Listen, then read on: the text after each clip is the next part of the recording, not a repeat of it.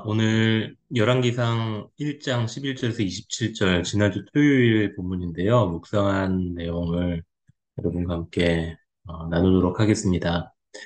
어, 먼저 오늘 11절 말씀에 보시면 나단이 솔로몬의 어머니인 바세바에게 다급하게 찾아와서 말합니다. 내용은 아나니아가 왕이 되었는데 다윗 왕은 알지 못하나이다라는 것입니다. 그러면서 어, 자신과 그리고 바세바 그리고 솔로몬의 어, 목숨이 위험할 수 있으니 왕에게 가서 어, 이야기를 하라는 것이죠.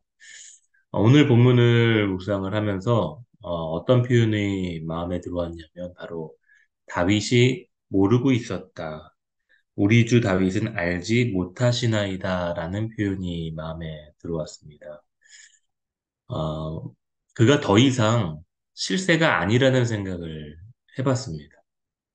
어, 그리고 아도니아가 괘씸하다는 생각이 들었습니다. 왜냐하면 아버지 다윗이 실세가 아니라고 또 나이 많아 기운이 다 빠졌다고 소위 말하는 빗방 영감님처럼 대우하는 그의 모습을 어, 보게 된 것이죠.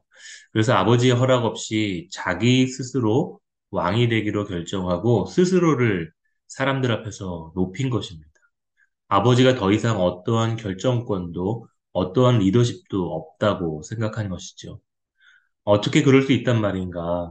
어, 다윗이 고대근동 지역에 어, 그의 용맹함과 리더십으로 평정하고 또 부국강병을 이룬 장본인인데 그리고 또 무엇보다 자신의 아버지인데 어떻게 다윗의 말년을 이렇게 쓸쓸하고 초라하게 만들 수 있단 말인가 라는 생각을 한번 해봤습니다. 그런데 가만 보면 우리가 하나님께 이렇게 대우할 때가 있다라는 생각도 해봅니다. 내가 약하고 또 외롭고 고통 가운데 있을 때, 때로는 간절한 기도 제목이 있을 때, 내 힘으로 할 수 없는 일이 있을 때, 어, 우리에게 주님은 그때만큼은 실세입니다. 그래서 그분께 기도하고 위로받고 격려받고 힘을 얻습니다. 그러나 내가 뭔가 할 수 있는 여유가 생기고 평안할 때 어, 실세는 하나님이 아니라 내가 되는 경우가 참 많이 있죠. 그리고 주님은 오늘 아도니아와 또 몇몇 사람들이 다윗을 대우했던 것처럼 우리도 우리 하나님을 마치 뒷방 영감님처럼 대우할 때가 있다라는 것입니다. 더 이상 내게 해줄 것이 없고 그냥 후배들의 창창한 앞날과 미래를 위해 가만히 그냥 조용히 응원만 해주고 간섭하지 않는 분이 되어주셨으면 하는 바람으로 살아가는 듯한 것이죠. 어, 그러면서 동시에 하나님께 어떤 결정권도 부여하지 않습니다. 이제는 내가 내 인생을 계획하고 준비하고 내 미래도 내가 결정권을 들며 살아가죠. 언제부터인지는 모르겠지만 시간이 지나면 지날수록 내 안에 하나님의 권위가 사라져가는 모습을 발견하게 됩니다. 그러면서 우리도 아도니아처럼 우리 스스로를 높이고 스스로 내 인생의 방향타를 붙잡고 살아가고 있는 것이죠. 어, 아도니아가 인정할 수 없었겠지만 다윗이 나이가 많았기 때문에 늙었기 때문에 허약해서 인정할 수 없었겠지만 그러나 다윗은 지금도 실세입니다. 왜냐하면 1차적으로는 그의 아버지이니까 그리고 2차적으로는 왕이기 때문입니다. 여전히 다윗은 왕인 것이죠. 어, 아도니아의 결정적인 실수는 무엇보다도 어, 왕인 아버지 다윗에게 가지 않았다라는 것입니다. 당연히 자신이 왕이 될 줄 알았던 것이죠. 그러나 반면에 나단과 바세바는 자신의 계획과 지혜의 힘을 다 빼고 다윗에게로 가기로 결정합니다. 어찌 보면 약간 치사한 느낌, 마치 어, 부모님에게 형제들의 잘못을 이르는 느낌이 들지요. 그런데 저는 그게 지혜라고 생각을 합니다. 왜냐하면 할 수 있는 것이 없으니 이제 할 수 있는 것 유일한 바로 다윗, 왕에게 가는 것, 다윗을 붙잡는 것. 이것이 지혜가 아닌가 생각을 해봅니다.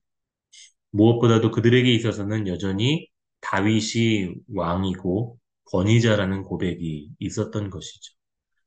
어, 그리고 다윗의 말 한마디가 결국에는 판을 완전히 바꿔버리게 됩니다. 어, 여러분, 내가 가난할 때나 부유할 때나 하나님이 우리의 실세이신 줄로 믿습니다. 아무리 아도니아가 젊고 혈기왕성하다고 할지라도 실세는 다윗입니다. 어, 다윗 한마디로 모든 것이 평정되듯이 마찬가지로 우리가 아무리 지혜롭고 똑똑하다고 할지라도 주님이 말씀 한마디 하시면 우리의 생명과 죽음이 결정됩니다. 주님 뜻 하나면 우리의 삶, 삶의 결과도 결정이 됩니다. 그분이 온 세상을 통치하시며 섭리하시는 왕이시기 때문이죠. 어, 사랑하는 성도 여러분, 주님이 실세이심을 인정하시기 바랍니다.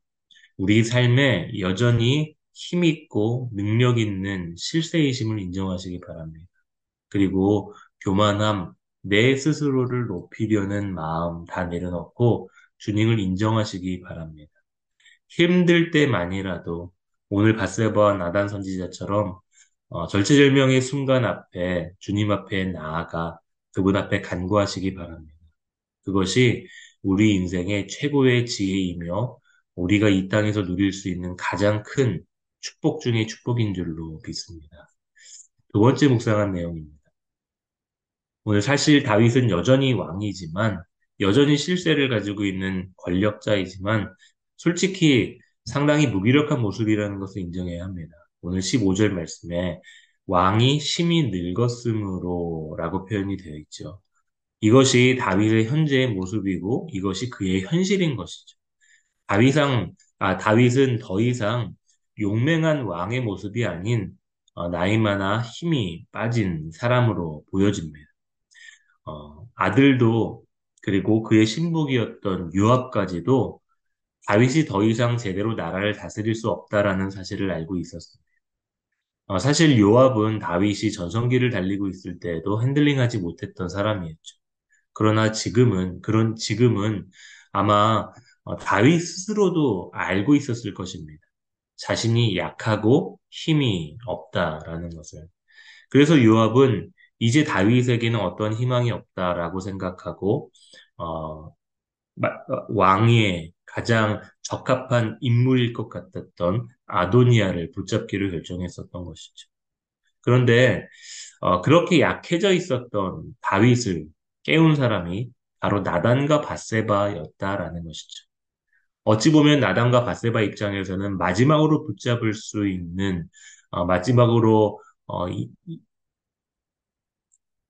의지할 수 있는 사람이 바로 다윗이었다면은 또 다윗의 입장에서는 허약하고 무기력해진 자신의 모습을 일깨울 수 있는 사람이 나단과 바세바였다라는 것이죠. 그렇다면 무엇으로 무기력한 다윗을 깨웠는가? 바로 약속으로 깨웠습니다. 17절 말씀에 그가 왕께 대답하되 내 주여 왕이 전에 왕의 하나님 여호와를 가리켜 여종에게 맹세하시기를 내 아들 솔로몬이 반드시 나를 이어 왕이 되어 내 왕위에 앉으리라 하셨거늘. 아, 바세바는 다윗에게 자신의 입으로 선포하고 고백했던 그 약속을 일깨우고 있는 것입니다. 자, 그런데 그 다윗의 약속은 자신의 의지로 한 약속이 아니었어요. 이미 하나님은 다윗이 하나님의 성전을 건축할 비전을 가졌을 때부터 너의 때가 아니라 너의 아들 솔로몬의 시대에 내 성전을 건축하게 될 것이라고 약속하신 바 있지. 무엇보다 어, 주일 본문이었었던 30절 말씀에 내가 이전에 어, 이스라엘의 하나님 여호와를 가리켜 내게 맹세하여 이르기를 내 아들 솔로몬이 반드시 나를 이어 왕이 되고 나를 대신하여 내 왕이 앉으리라 하셨으니 하였으니 내가 오늘 그대로 행하리라 라고 말씀하셨습니다. 어, 다시 말하면 다윗의 약속은 곧 하나님의 약속이었던 것이죠. 그리고 바세바는 이 다윗에게 이 언약, 약속을 다시 상기시켜주고 일깨워주고 있는 것입니다. 그러면서 무기력한 다윗을 깨우고 있는 것이죠. 묵상하면서 이런 생각을 해봤습니다. 어, 두 가지 적용을 한번 해봤는데 첫 번째 적용은 나에게는 이러한 동역자가 있는가라는 것입니다. 나에게도 하나님의 약속을 늘 상기시켜주는 나단과 바세바와 같은 사람들이 있는가? 내가 힘들고 좌절하고 포기하고 싶을 때 하나님의 언약을 상기시켜 주면서 하나님의 약속이 있기 때문에 포기하지 말라고 하나님도 우리를 포기하지 않았기 때문에 힘내라. 그렇게 말해줄 수 있는 믿음의 동역자가 있는가? 어, 만약에 그것이 그러한 동역자들이 있다면 어, 나는 정말로 복받은 사람이다라는 생각을 해봤어요. 또 반대로 한번 이렇게 적용을 해봤습니다. 나는 이런 사람이 되어 가고 있는가?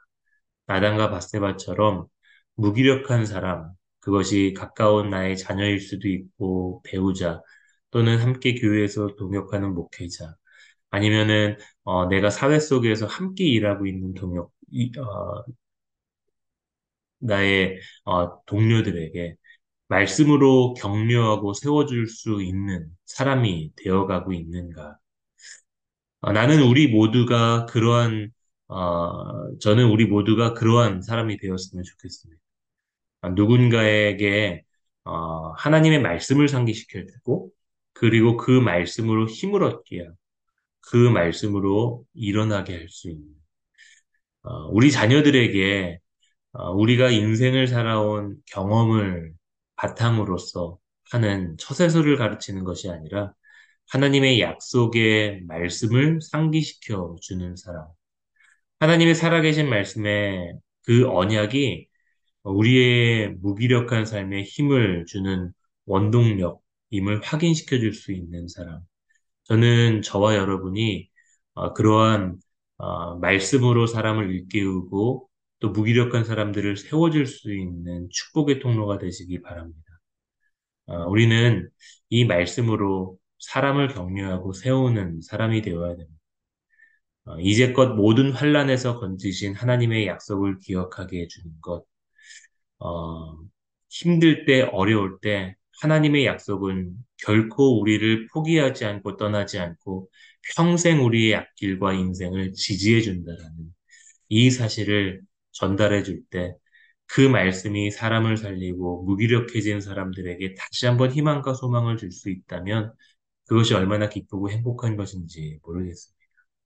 어, 사랑하는 성도 여러분, 저와 여러분이 어, 바세와 나단처럼 무기력하고 약해지고 약해질 대로 힘없는 다윗을 깨울 수, 깨웠었던 것처럼 어, 저와 여러분이 그렇게 신실한 부모여 동역자로 말씀으로 힘을 주고 능력을 주고 희망을 주고 소망을 주는 세상에 하나님의 영광을 드러낼 수 있는 그런 축복의 통로로 서가는 오늘 하루가 되시기를 주님의 이름으로 축복합니다.